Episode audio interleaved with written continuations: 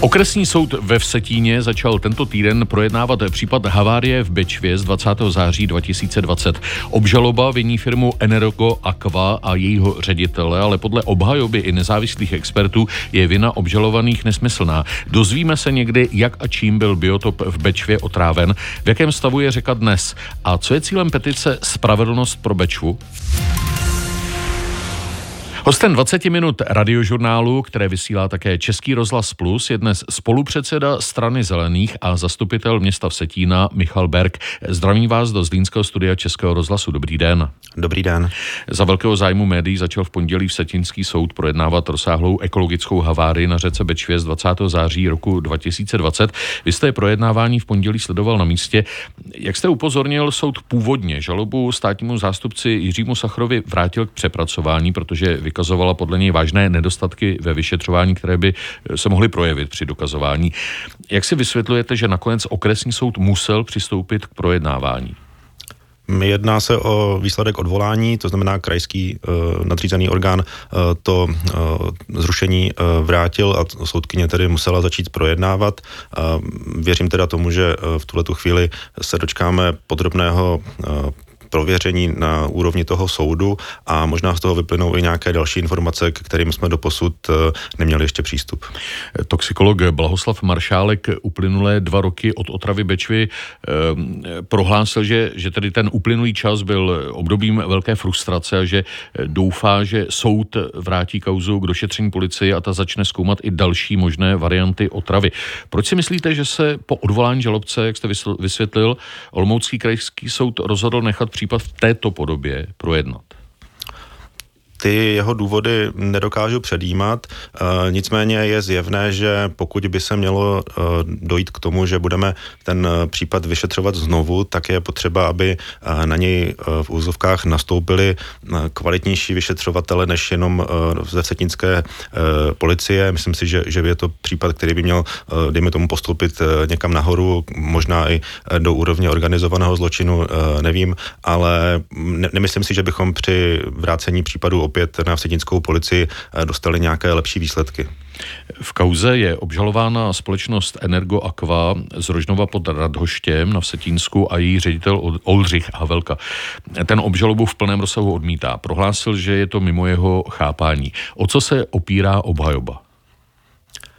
Obhajoba se opírá o to, že uh, případná pochybení, která obžaloba uh, vyjmenovává, dejme tomu, za nějakou delší, delší časové období, eh, které se údajně měly v tom provozu stát, takže nemají přímou souvislost uh, s tou havárií uh, v září 2020. Uh, z těch konkrétních nedostatků tam bylo několikrát prokázáno porušení eh, předpisů, porušení limitů eh, na vypouštění a například jednou v roce 2018 podle obhajoby již eh, neoprávněně kyanidy unikly do řeky, ale tehdy nedošlo vůbec žádné otravě, vůbec žádnému poškození životního prostředí dle jejich slov. Takže to je jeden, jeden, jedna, dejme tomu, větev obhajoby, že, že ty, požada, ty, ty příčiny nejsou v přímé souvislosti a druhá část obhajoby je v tom, že eh, pokud by tedy měl eh, ta chemikálie vytéct eh, z výpustě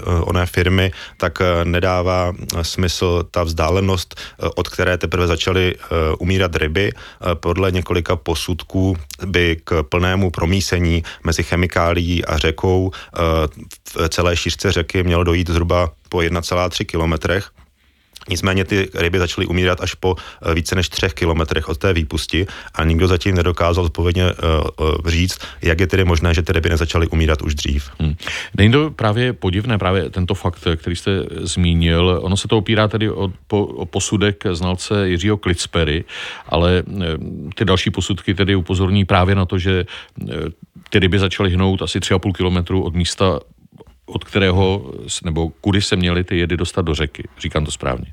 Ano, je to tak. Eh, ta otázka, jak říkám, je už od té doby, než byl, když byl ten posudek zveřejněn, nebo když se ty informace dostaly na veřejnost. Eh, pan znalec Klicpera eh, nebyl zatím přímo vyslechnut v tom soudním jednání, nevím, jestli k tomu přímo dojde, ale samozřejmě obě strany, ať už státní zástupce, tak obhajoba navrhují předvolání svědků, které by měly buď potvrdit nebo vyvrátit ty konkrétní pokusy.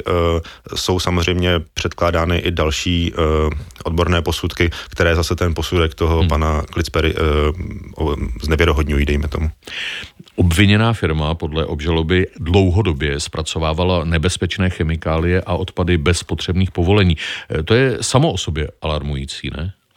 To máte pravdu. Eh, já jsem byl na tom soudu i dneska, pokračoval a došlo tam docela hm, pozoruhodné argumentační přestřelce formou listinných důkazů mezi krajským úřadem a ministerstvem životního prostředí, eh, kdy ministerstvo životního prostředí tvrdí, že krajský úřad dlouhodobě nekontroloval nakládání s nebezpečnými látkami eh, v té firmě podle toho, jak má, že neměla ta firma na to správné povolení, ale firma se zahájí tím, že měla povolení taková, jaká jim krajský úřad eh, eh, předložil a podle toho se chovala. A eh, mě z toho vyplývá, že nějaký šlendrián je a bude tedy na krajském úřadě Zlínského kraje nebo je na ministerstvu životního prostředí. Teoreticky samozřejmě nemůžeme vyloučit, že je i v té firmě, ale myslím si, že je to jistě podnět minimálně zde pro krajský úřad Zlínského kraje, aby zkontroloval, pokud máme takováto tvrzení od Ministerstva životního prostředí a jsou použita jako důkaz v soudním řízení, tak by minimálně tady krajský úřad měl kontrolovat, jestli jeho odbor životního prostředí opravdu, dejme tomu, byl benevolentní při nakládání s takovými chemickými látkami, protože pokud je takto benevolentní nebo byl historii takto benevolentní vůči jedné firmě, tak je pravděpodobné, že takto mohlo být benevolentní i vůči nějakým jiným firmám mohli bychom se dočkat nějaké nepříjemné jiné situaci i někde jinde. Firma údajně také provedla nepovolené stavební úpravy na technologickém zařízení, které mohlo způsobit zhoršení čištění odpadních vod. Je toto prokázané? Uh, nejsem úplně odborník na toto téma. Firma tvrdí, že ta, ty stavební, útvar, stavební úpravy, která provedla, tak neměly na to žádný vliv. Obžaloba zase tvrdí, že to mohlo zhoršit, to bohužel nedokážu posoudit. Mm-hmm. Proč u nás stále neexistuje nepřetržité měření kvality vody, jak vy navrhujete? Podle vás by tak nebylo možné, aby jakákoliv firma, včetně té obviněné, dlouhodobě překračovala limity, jak tedy tvrdí obžaloba? Dlouhodobý monitoring eh, kvality eh, vody v řekách je běžný v některých eh, dalších zemích Evropy, například na nejbližšímu Německu. A je to vlastně jeden z nej, nejúčinnějších preventivních eh, nástrojů, jak eh, podobným situacím předcházet. My se tady sice bavíme o tom, abychom vyšetřili, kdo způsobil otravu Bečvy, ale mnohem důležitější vlastně je, aby k takovým otravám vůbec nedocházelo.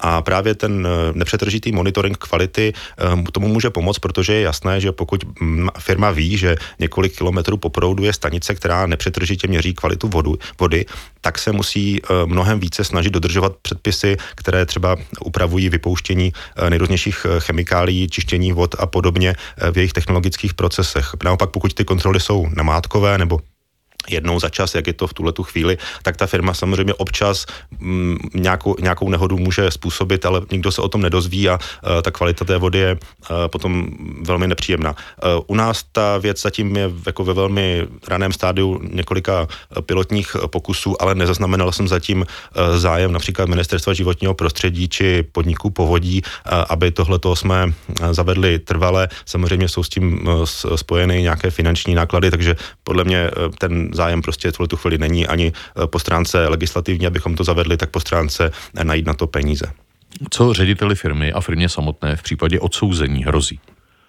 Uh, nejsem si úplně jist, ale myslím si, že samozřejmě u právnické osoby je to zákaz činnosti, u, u fyzické osoby je tam tuším trest odnětí svobody až do pěti let, ale tady bych chtěl navázat na, na další nedostatek českého právního řádu, protože Sice byla způsobena škoda, kterou rybáři eh, vyčíslili na, na několik milionů korun, ale ta škoda vyčísluje pouze, dejme tomu, ty uhynulé ryby a jejich náhradu za jiné, eh, na, jinou násadu hmm. ryb. Ale problém je v tom, že my nemáme dostatečnou legislativu, která by umožnila uh, nahradit finančně další hodnoty, dejme takzvaně ekologickou újmu, protože je jasné, že mimo ty uhynulé ryby tam došlo i k dalším újmám, například kvalita toho ekosystému, pokud například se změní prostředí a vyhne nějaká, nějaký chráněný druh, tak to má taky nějakou svou hodnotu, ale naše legislativa neumožňuje tu hodnotu vyjádřit v penězích a neumožňuje potom pachateli následně tuhle tu hodnotu vymáhat. A myslím si, že pokud prostě něco nemá vyjadřitelnou hodnotu v penězích, tak se k tomu bohužel u nás často lidé schovají tak, jako by to nemělo hodnotu žádnou a to bychom měli změnit. Setínský zastupitel a spolupředseda strany zelených Michal Berg je dnes hostem 20 minut radiožurnálu. Líčení je nařízeno až do prosince. Jak dlouho podle vašeho odhadu může projednávání kauzy Bečva u soudu trvat? Samozřejmě tak jedna věc je ten prvoinstanční soud a pak se dá očekávat, pokud teda ten soud nějakým způsobem neskončí po, ne, pro nedostatek důkazů, tak, tak se dá očekávat případně nějaké odvolání. Myslím si, že tedy můžeme směle si říct, že, že několik let eh, se nyní eh, ten soud ještě bude táhnout. Nakolik podle vás celou kauzu ovlivnilo to, že se stala předmětem politických sporů? To bez pochyby eh, mělo vliv, protože to do velké míry vrhá stíny podezření na to, že příslušné orgány nekonaly úplně tak, jak měly. A to si myslím, že je vlastně druhá důležitá úroveň celé té kauzy, že by bylo potřeba pořádně prověřit a zhodnotit přístup jednotlivých zapojených institucí, ať už to byly vodoprávní úřady, inspekce životního prostředí, ministerstvo životního prostředí a, a další i ty znalci, kteří tam dávali ty posudky.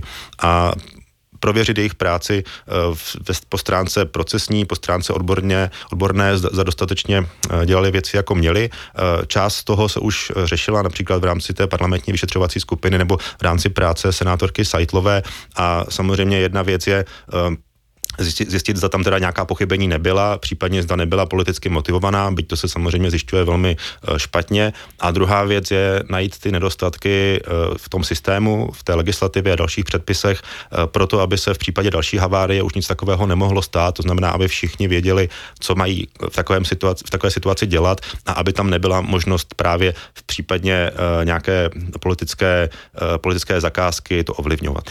Napsal jste, že by nebylo od věci, kdyby se o kauzu Bečva v rámci své neformální působnosti začal zajímat i nový prezident Petr Pavel. Proč? Co by mohla hlava státu ovlivnit? Jednak je to podle mě velká symbolika, protože poslední dva prezidenti zhruba 20 let tady ochranu životního prostředí eh, stavěli úplně na tu nej, nejposlednější kolej a pokud tedy máme nového prezidenta, tak bylo dobré, aby symbolicky řekl, že i ochrana životního prostředí je důležitá hodnota, kterou bychom měli uznávat.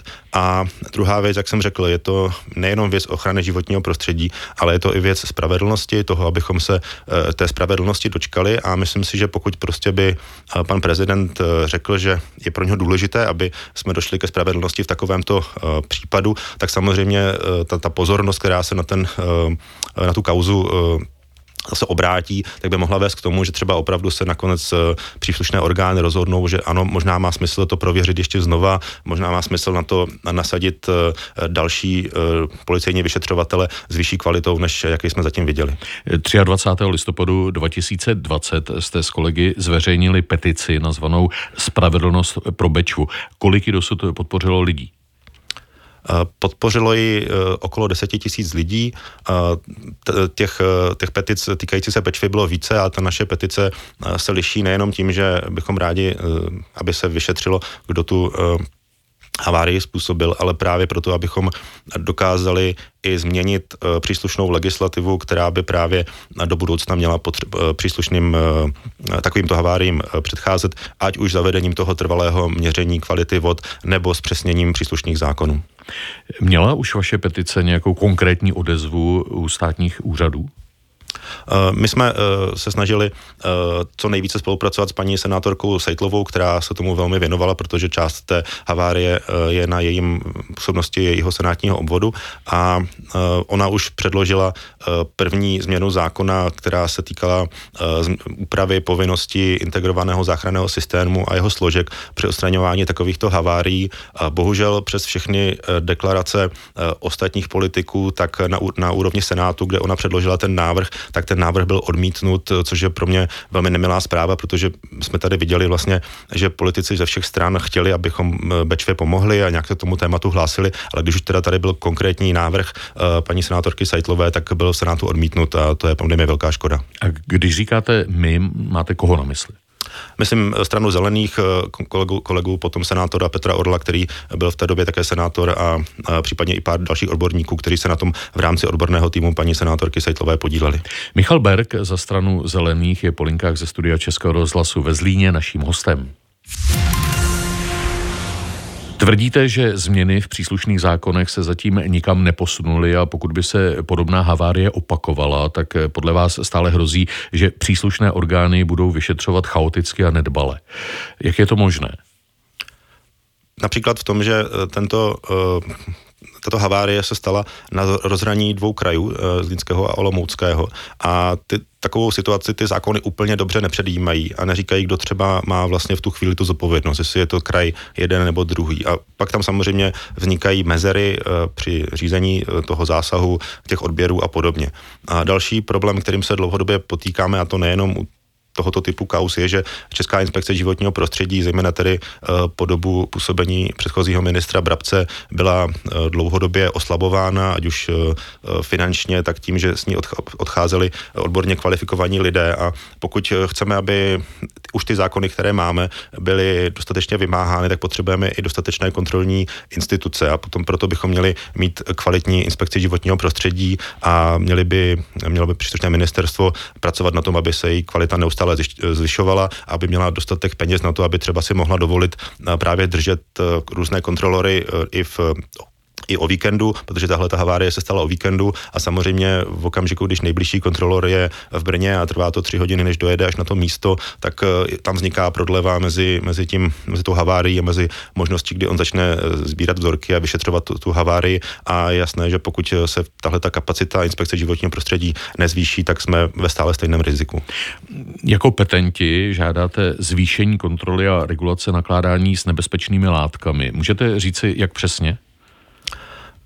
Můžu říct to, že například dneska při tom soudu zazněl jeden z argumentů, že uh, tuším asi měsíc po uh, té havárii uh, byl v té areál, v areálu té firmy Energoaqua nalezen uh, nějaký tisícilitrový kanistr, který podle zjištění uh, páchl po, po chloru a ani firma, ani nikdo jiný se k němu nehlásí. A já si říkám, jak je možné, že, že se tady pohybuje tisícilitrový kanistr uh, s chlorem, aniž by jsme měli vůbec jasno, uh, odkud pochází, kdo, kdo je za něm zodpovědný zodpovědný, kdo je zodpovědný za jeho likvidaci a proto si myslím, že prostě je na místě udělat uh, inventuru toho, uh, která, které konkrétní látky by měly být po větší kontrolou, abychom dokázali přesně dohledat každý jednotlivý sud, každý jednotlivý kanistr takto nebezpečných látek a jeho zodpovědnost za to, kdo je za něj zodpovědný. Dobře, takhle to zní velmi logicky, ale vy máte představu, jak to udělat, jak konkrétně to provést, takové opatření?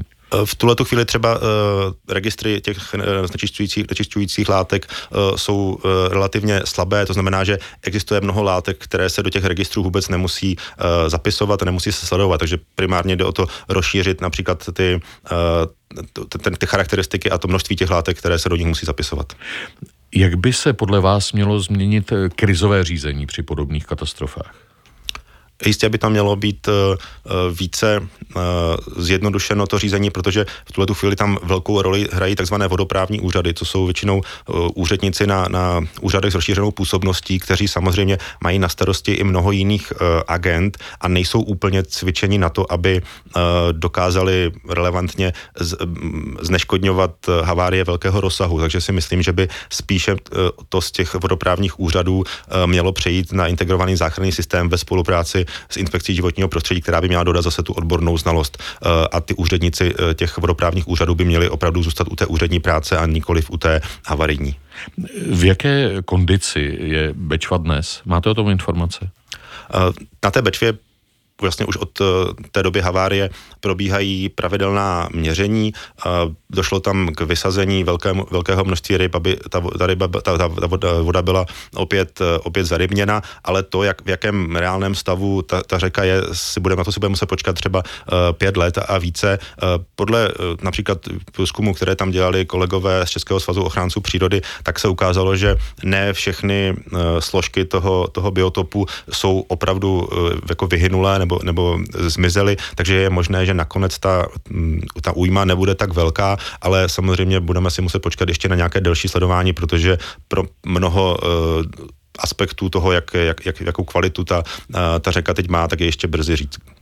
Když se ještě vrátím k té petici Spravedlnost pro Bečvu, vy tam mimo jiné píšete, že řeku Bečvu otrávil kyanit a i když se pachatele podaří najít, takže naše zákony ho podle vás tedy neumožňují adekvátně potrestat. Ostatně to už jste řekl, ale eh, jak se dá vyčíslit hodnota přírody v penězích? Podobná uh, analogie je například u toho, když máte nějaký úraz. Jo? Když, když vám někdo uh, způsobí nějaký úraz a třeba dostanete potom nějaké pojistné plnění, například, že někomu prostě uh, bude chybět kousek prstu, tak také je to vlastně těžké vyčíslit, kolik, jakou to má hodnotu, ale přesto se o to pokoušíme a máme nějaké tabulky, nějaké, nějaké měřítka, podle kterých to děláme. No a podobně by to mohlo být i u těch hodnot v té přírodě, které například, když si vezmeme, tak když někdo spálí kus lesa, tak ten les, dejme tomu, Eh, během jednoho roku vytvoří nějaké množství kyslíků a podle nějakých metod, které existují i v dalších eh, zemích, tak si můžeme říct, že tohoto množství kyslíku eh, ohodnocujeme na takovou takovou částku. Je nějakým způsobem teď vyčíslena ta škoda, ke které mělo dojít?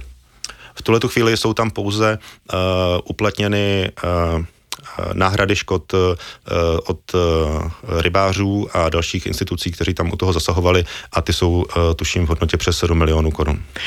Jak by se podle vás dalo účinně předcházet podobným katastrofám? Tak jak už jsem říkal, jednak eh, je to záležitost toho trvalého měření, protože když si vezmete tak eh, kvalitu vzduchu, toho, co, co, co dýcháme, tak měří mnoho desítek měřících stanic Českého hydrometeorologického ústavu po celém území republiky a měří to opravdu nepřetržitě, takže když prostě dostane, dostane nějaká havárie, tak se o tom dozvíme velmi, velmi brzy, ale u té, u té vody se tak neděje, takže to je jedna věc. Druhá věc je samozřejmě stanovení přesnější té legislativy, včetně té náhrady, té environmentální újmy v, v penězích penězích, to znamená, pokud ta firma bude vědět, že ne, mu nehrozí třeba jenom pokuta 1 milion korun, ale hrozí mu náhrada environmentální újmy ve výši desítek milionů korun, tak samozřejmě ta eh, ochota řešit tu situaci bude u nich mnohem větší. No a třetí věc je samozřejmě větší uh, registrace a větší pořádek v tom, kdo s jakými chemikáliemi nakládá, nakládá, protože opět, pokud budeme vědět více o těch chemikálích, o těch nebezpečných látkách obecně, tak budeme moci lépe vysvětlit to, kdo je za kterou věc odpovědný. Do jaké míry v tomto směru nám chybí plnohodnotný ministr nebo ministrině životního prostředí? Tak bez pochyby není to jenom tahle kauza, ale mnoho environmentálních problémů eh, v tuhle chvíli stojí, protože se čekalo na to, až budeme mít plnohodnotného ministra nebo ministrní životního prostředí a my máme v plánu, samozřejmě nevíme, jestli teda nakonec bude pan Hladík jmenován, ale pokud bude, tak máme v plánu eh, za ním eh, s tímhletím tématem jít a uvidíme, jakým způsobem, jaká, jakou to bude mít prioritu v jeho úřadu. No a byl by tento nominant KDU ČSL, mimochodem nedávno jmenovaný náměstek Petr Hladík ve vašich očích vhodným ministrem životního prostředí? To si uvidíme, až s ním budeme jednat, jakou bude mít reakci na, na třeba ty konkrétní kauzy, za kterými ho seznámíme, nebo když si zjistíme ty jeho priority, to to chvíli není možné říct. A chystáte teď vy aktuálně nějaké další kroky jako strana zelených? Eh, jak jsem řekl, v tuhle chvíli bychom rádi iniciovali nějakou kontrolu na tom eh, krajském úřadě zde v Zlínském kraji, abychom nějakým způsobem prověřili, prověřili ta tvrzení, která na tom soudu dneska zazněla, že eh, nedošlo k dostatečnému, dostatečné kontrole příslušných podniků ze strany krajského úřadu. Myslím si, že to je věc, kterou tuhle chvíli můžeme řešit bez ohledu na to, jakým způsobem ten soud se bude dál vyvíjet.